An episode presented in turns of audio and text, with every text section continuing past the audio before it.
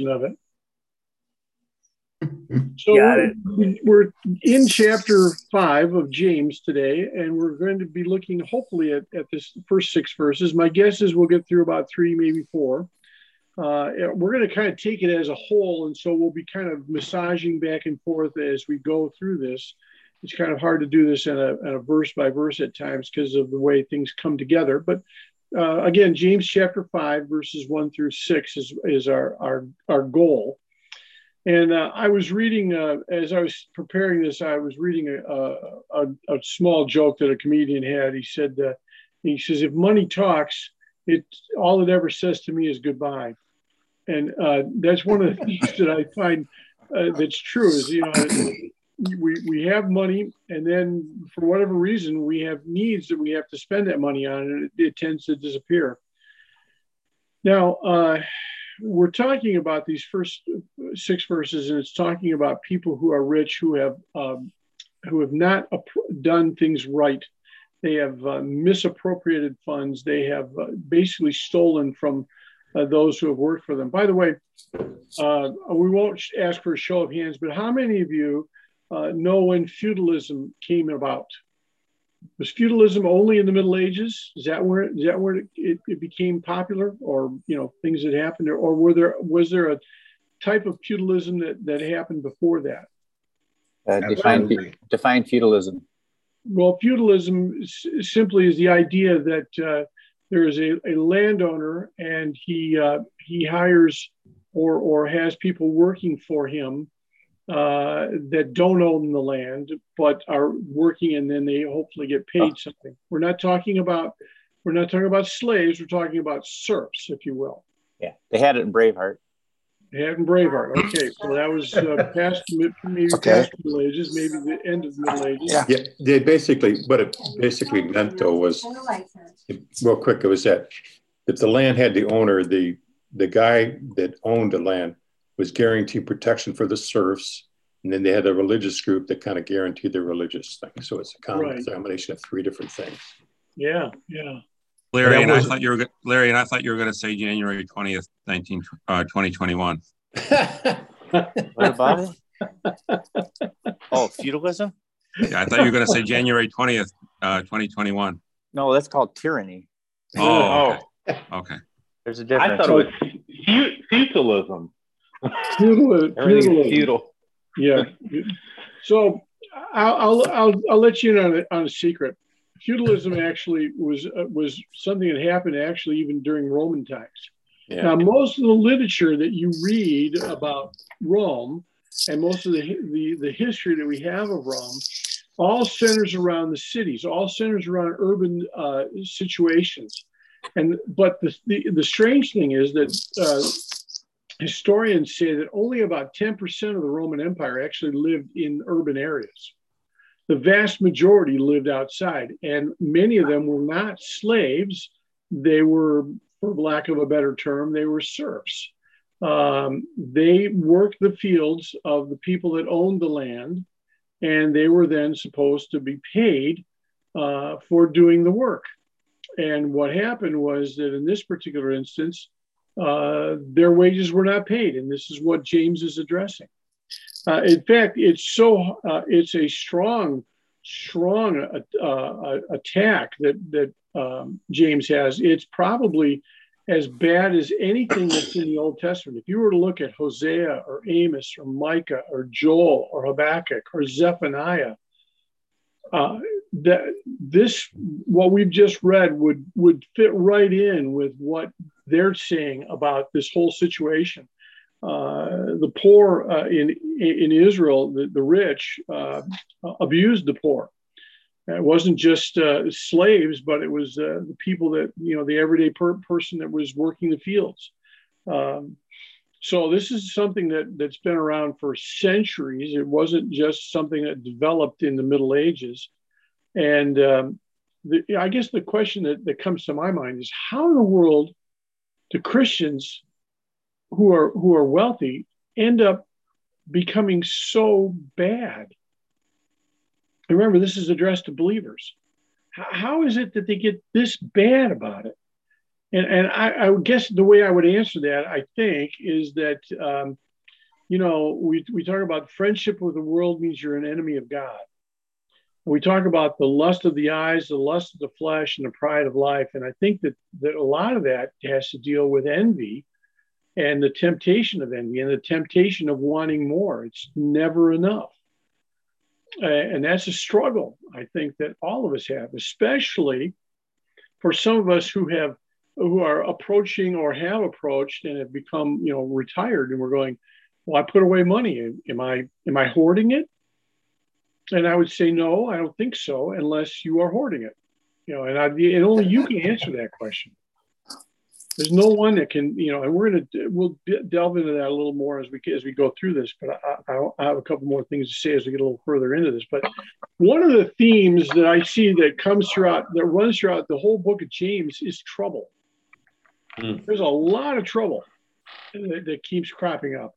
And I think that what it points out is that one of the things that marks mature Christians is what do you do when you're facing trouble? when you're facing opposition, when you're facing tests or temptations or whatever the term you want to use for that. And I think the answer is this is when you're facing trouble, how do you respond? Do you pray? Is that the first your first response or is it your last response? You know, I get to the end of the rope and I've and I've got nowhere else to go. And finally I turn to the Lord in prayer. Say, Oh Lord, help me now. Instead of going to him as the first resort.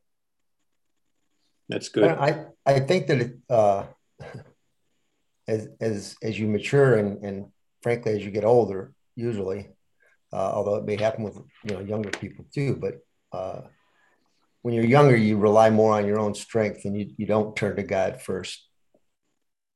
And then you realize as you're older that, that that's the first place you need to turn when you're in trouble. Yeah, I think it's a, certainly a mark of spiritual maturity. Um, and hopefully as we get physically older and if we spend time with the lord maybe hopefully we become more spiritually mature i've often thought it would be very uh, it might be rather discouraging although it might be kind of funny uh, to, if, if god were to give us a pair of you know god goggles if you will that we could put on and we could see uh, the spiritual maturity of the people around us Ooh. You know, some of the people that we that are older, we would see are are at best maybe teenagers, you know, and maybe some of them are still toddlers. Maybe they're in their terrible twos still, you know. But who determines and how do you determine that you're spiritually mature? Because based on life experiences and uh, various uh, other factors, every one of us is going to have a different view of where we yeah. are and what's what's our what's spiritual for us. So, well, I think we, that part of that judge is, another person. Well, true, true. Uh, although I, I will tell you that there have been some people that that you know they they've been in leadership positions, and I'm going, if they're mature, I boy, you know, I don't want to. I'm, I'm head and shoulders over some of them at times. I've thought, but you know, that hmm. of course that's that's nothing but pride. I'm sure. Um, so how do, how do we know if we're spiritually mature?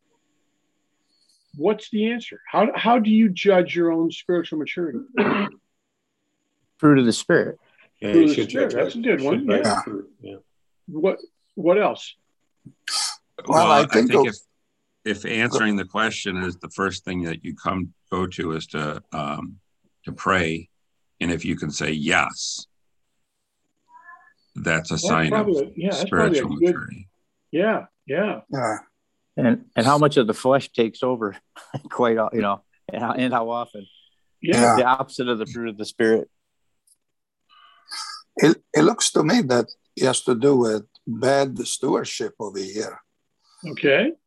It doesn't right. so, say you rich people you're going to go to hell. It's, it looks like it, okay, God has blessed you. What are you doing with it? Mm-hmm. You know, in our view, we tend to be kind of jealous of people that have more than us, which is wrong in the first place.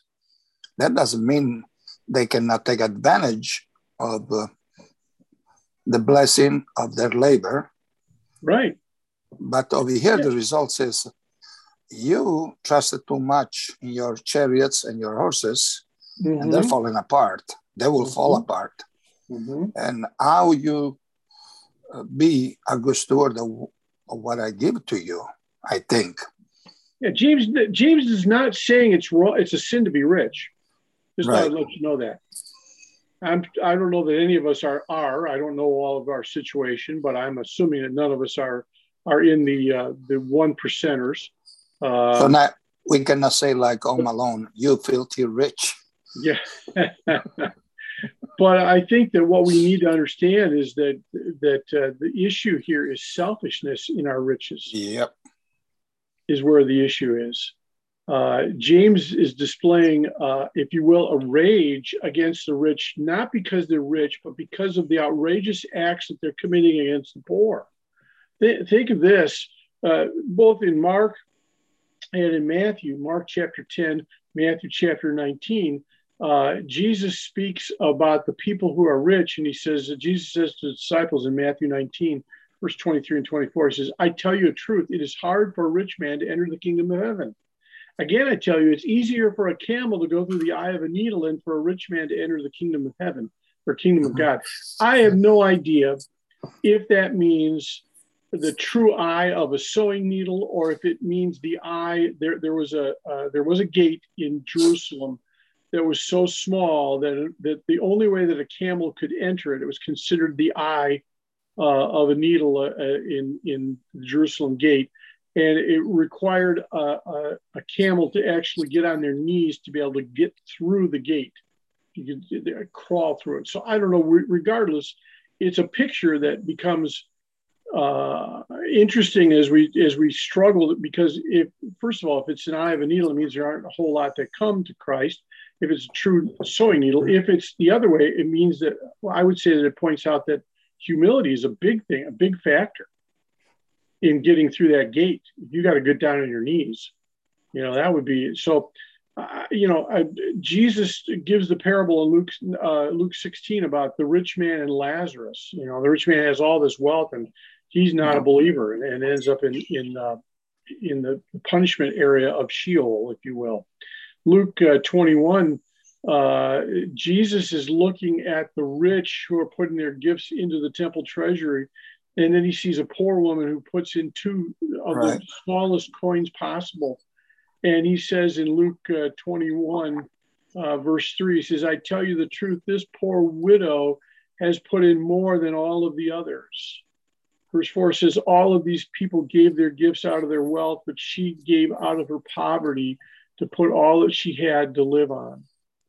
And I'm not saying that that's what God requires of you. God is not saying, as He did to the one servant, the, the one rich young ruler, sell all of your goods. He doesn't say that to everyone. He said it specifically to one guy. Why? Because that guy was relying on the wealth that he had. That was much more important than following God. So it, it, it all depends on how we look at the wealth that we have, whatever God's given us. James 1 uh, uh, not James, I'm sorry, First uh, Timothy uh, chapter six says, uh, you know, he talks about don't uh, be careful of the love of money. He says it's it's the it's a root of, of evil. Second Timothy, Second Timothy. I want to turn there and read it real quick. I didn't put it in my notes, but it came to me as we were talking, or as I was studying on this earlier. Uh, Second Timothy chapter chapter 3 says, But mark this, there will be terrible times or, or troublesome or dangerous times in the last days. People will be lovers of themselves, lovers of money, boastful, proud, abusive, disobedient to their parents, ungrateful, unholy, without love, unforgiving, slanderous, without self control, brutal, not lovers of good treacherous, rash, conceited, lovers of pleasure rather than lovers of God, having a form of godliness but denying its power. And Paul says to Timothy, have nothing to do with them. Well, I would say that in some cases, some of you should stop uh, should stop uh, being a part of my study because I'm I tend to sometimes fall into those traps. It's easy. It's so easy for us to do that. Terrible, to, having a form of godliness but denying the power. That's tough. And he taught. He uses language uh, that is language of humility. Weeping and wailing is is is is the period is the is the is the the language that one uses to, to describe humbling themselves. Are we willing to humble ourselves before God? Sinners who have heard the prophetic word of, of judgment should mourn and weep over their sins now instead of waiting for the judgment that's going to come. You need to judge yourselves versus letting God judge you. In the economy of God, those who are oppressors, who cause abuse, are the ones who are going to be judged. Um, he, he, goes on to talk about the, you know what their riches are like. He in verse two he talks about the clo- clothing was one of the primary signs of wealth in antiquity. Uh, many uh, peasants, uh, even even Jesus had one garment. You know, I don't know what you had to do when you decided to wash them. Maybe you washed yourself and them at the same time and kept them on your body so you could let them dry as you walk through. I don't know. I don't know what they did, but it says you know, it was interesting. As you got wealthy, you'd have more than one garment. I, uh, any of you look in your closets, you know, I went through my closets one day and I got rid of a bunch of them. And then it, somehow they just, they multi, I, I actually think my clothes multiply themselves when they're in the closet. oh yeah. I, I really do. because I'm amazed. And part of it is, you know, like when I was traveling overseas a lot, I had I had shirts specifically to travel overseas because they were easily washed out and they easily dried. You know, they were that special material, whatever.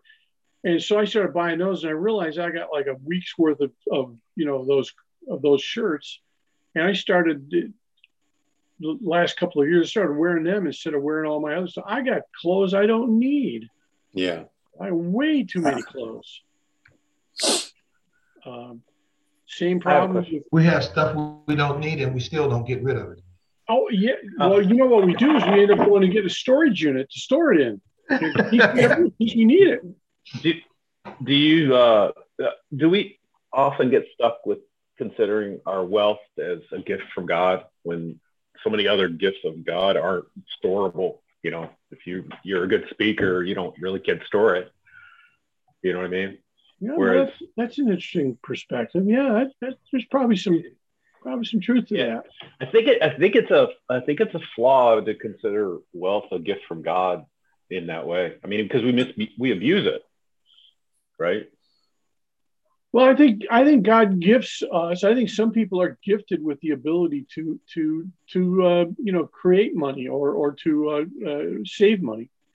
Right. So maybe they're to help others who can't. Isn't that what this kind of saying? He says you've got the stuff and you need to yeah. refocus of what you're doing yeah. with basically. Yeah, you need not to make. Not yeah. That not that it's bad to have it. In other words, people, you know, need comes up and you have the ability, you should reach out to them. That's what this whole book's about: love of love of other yep. people, right? I right. It's not bad to not share it. It's really, I think, what he's getting at.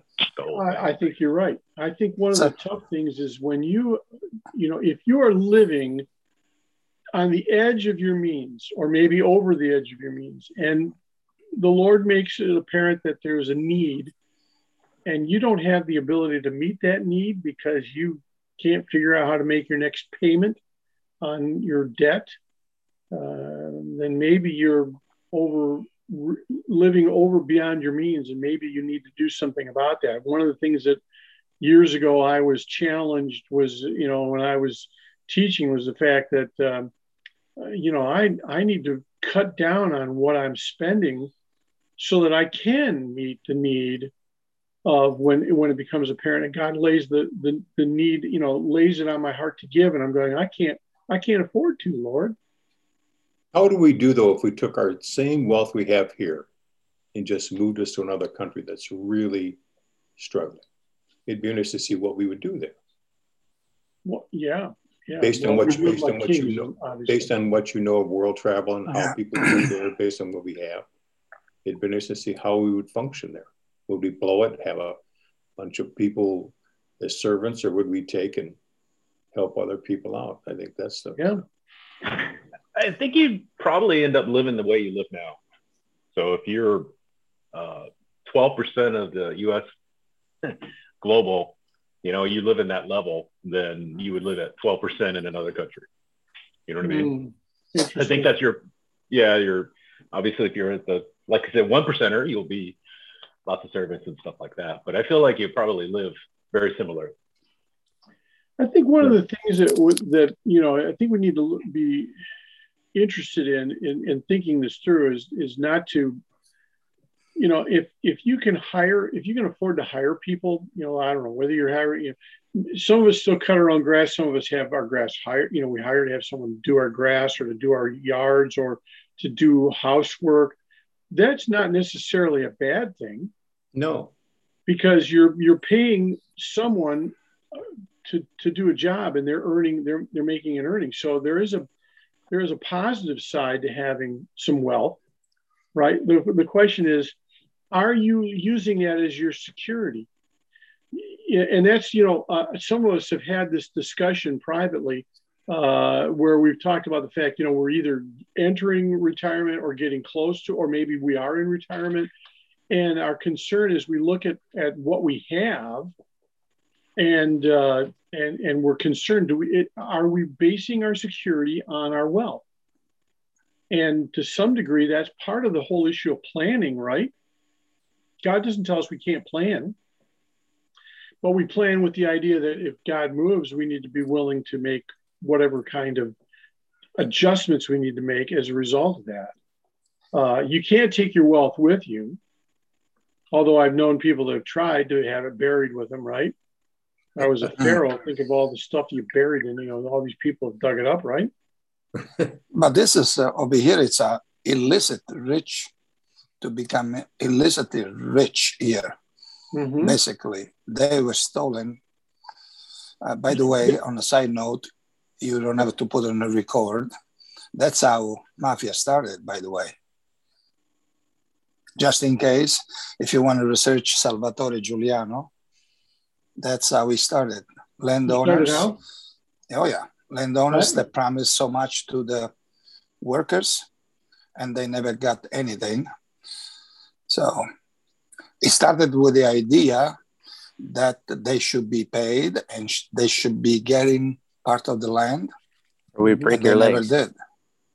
Well, no, they that's how the violence started afterwards, and basically it's the same uh, picture that we see today the so-called rich are getting richer and the poor are getting poorer.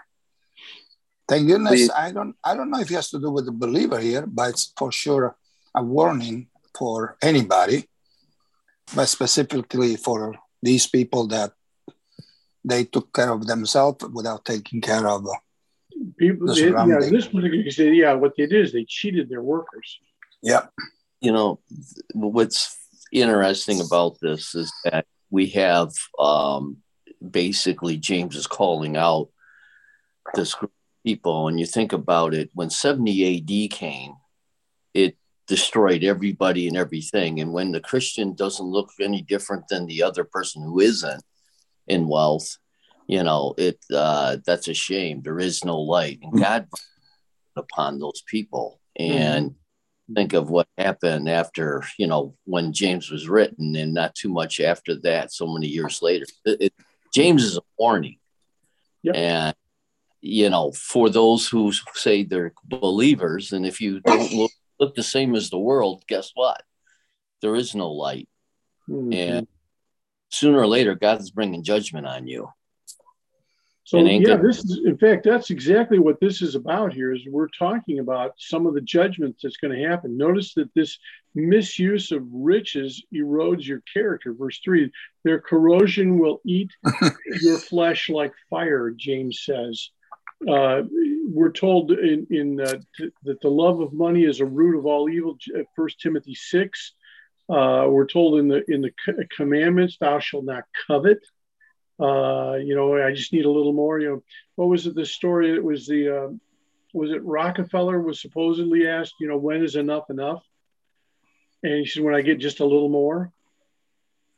wow, you know, how much do you need? Well, you know, when I get a little more, I, you know, I think to myself, if if things had happened, I would have had this much more money, and you know, I've been just enough. I'd have been okay. Well, maybe I'm okay now. Maybe I'm exactly how God wants me to be. Maybe it's okay to to to uh, to struggle. Maybe at times. Look at. Look at what Jesus or what James says about judgment. He says here. He says, first of all, he says, the rich man's wealth will witness against them in, in verse three. He talks about the fact that the wages that they held back from the from their workers will also be a witness against them in the courts. Al, can you read read the beginning of verse three, that first sentence? Uh, yeah, let me get back to James chapter five, verse three. It says, "Your gold and silver are corroded." Okay, right there. So that's that's my question. Uh, gold doesn't rust or corrode. Yeah, that's a, that's a, so what we're looking at here is again probably uh, symbolically is what we're talking about because obviously gold and, and, rust or gold and silver don't rust, but they they can uh, they can uh, uh, tarnish, right? So, no, gold cannot tarnish. It's a noble metal. It it it, it can get red spots on it, but that's usually silver. Okay. All right. So what we have here is a, we have a situation where where the wealth is going to witness against them, basically saying there's so much wealth there, it's almost as though it's corrupting or corroding your uh-huh. life. Uh-huh. Is the idea here? It's not a, again. It's not a huge. It's not like okay, your actual gold is going to corrode. But think about this: where Jesus says, where your uh, to store your riches in heaven and not to do it on earth where gold uh, will will corrupt, will will rust. Jesus says this in in uh, in teaching on on wealth as well. He also says moths, that you, moths are going to eat your clothes. Yeah, moths are going to eat your clothes. You ever had moths get into your clothes and eat them? no, not yet. My, Gypsy moths my, in my trees, though. Yeah, we we've had we had a situation a number of years ago. My one of my daughters uh, went and spent some time with some friends in Tennessee. Came back unbeknownst to us, and had a larva in her clothes. And the larva and the moths came in and they laid eggs and et cetera, et cetera. And suddenly I had uh, wool sweaters that had holes in them, you know, because of the, the moths that got in there. They destroyed my, uh, destroyed a couple of sweaters. Um, so is it the caterpillars that eat them? I believe so, yeah. I'm not sure how it all works, but I know that my wife goes, "Oh, we got moths. We got infested with moths, and that's what's causing the holes in your sweater." So we had to, you know, try to kill them. Um, but we have we have wealth witnessing against these men. We have their wages that they've withheld from the uh, from the, the, the the men and women that have worked for them. That's that's testifying them, and the, even the workers themselves in James 4, uh, James 5, verse 4 says it will it will testify, they will testify against these wealthy people. Judgment is a serious thing. By the way, there are at least two major judgments yet to come from God. One of them is we call it the Great White Throne Judgment. This is in Revelation 20. We got time? We got just a few minutes. We'll get through these two quickly. In, in Revelation chapter 20, verse 11, it says, I saw a great white throne and him who sat on it. The earth and the sky fled from his presence, and there was no place for them. I saw the dead, great and small, stand before the throne, and the books were opened. And another book was opened, that was the book of life. The dead were judged according to what they had done, as recorded in the books. The sea gave up its dead that were in it, and death and Hades gave up the dead that were in them and each person was judged according to what he had done. Then death and Hades were thrown into the lake of fire. The, lake of fire is the second death. And anyone's name that was not found written in the book of life, he was thrown into the lake of fire. So the issue here is at the end, at the end of days, where the, the final last judgment, this is not for believers, this is specifically for those who have not had their name written in, in the Lamb's book of life. Right. And I, I, can remember we used to tease one of our one of the deans at, at, the school that I was at. He was an Arminian, and a number of us weren't. uh, and I was kind of the middle of the road. And we used to talk about the fact that his name was written down in erasable bond because there were times when his name would be scratched out and then it would be written back in and scratched out and written back in, which is, you know, probably not appropriate. But as young men in college, we thought it was incredibly funny uh, to poke fun at him. Um, anyhow, there is another. I'm sorry. Okay. There's another judgment. It's called the judgment seat of Christ. It's found in Romans 14 and Second Corinthians chapter 5. It says in Romans 14, it says, You then, why do you judge your brother? Or why do you look down at your brother? For we all are going to stand before God's judgment seat. It is written, Surely as I live, says the Lord, every knee will bow before me and every tongue will confess. And so then each of us will give himself an account of himself to God. In Second Corinthians chapter 5, starting verse 9, it says, And so we make it our goal to please him, whether we are at home in the body or away uh, from it. For we must all appear before the judgment seat of Christ. Each one of us may receive what is due to him for the things done while on, on uh, in this body whether good or bad. Think of it this way Are you going to receive a, a crown? Are you going to receive accolades? Or are you going to receive, uh, you know, I guess, I don't know, a lump of coal or whatever? Are you going to, in other words, are you, you're going to be judged like you're judged at a, at a, at a competition? You get your score. Did you get a good score or you get a bad score? How'd you do? That's, All that stuff you brought in there, you get burned by fire. If it's gold, silver, or precious stones, it survives wood, hay, and stubble, not so much. Not so much. So God will not judge our sins because as believers, they've already been judged at the cross, right? And we've already been found washed clean of our sins. But it's our works, our, our ministry. It's what Ephesians 2 10 is about, not what Ephesians 2 9, 8 and 9 are about. But the good works that we are required, they're going to be judged. Are we faithful in serving Him and glorifying Him? We'll receive reward. If we're unfaithful, yeah, our reward will we'll probably lose a reward, but we won't lose our salvation.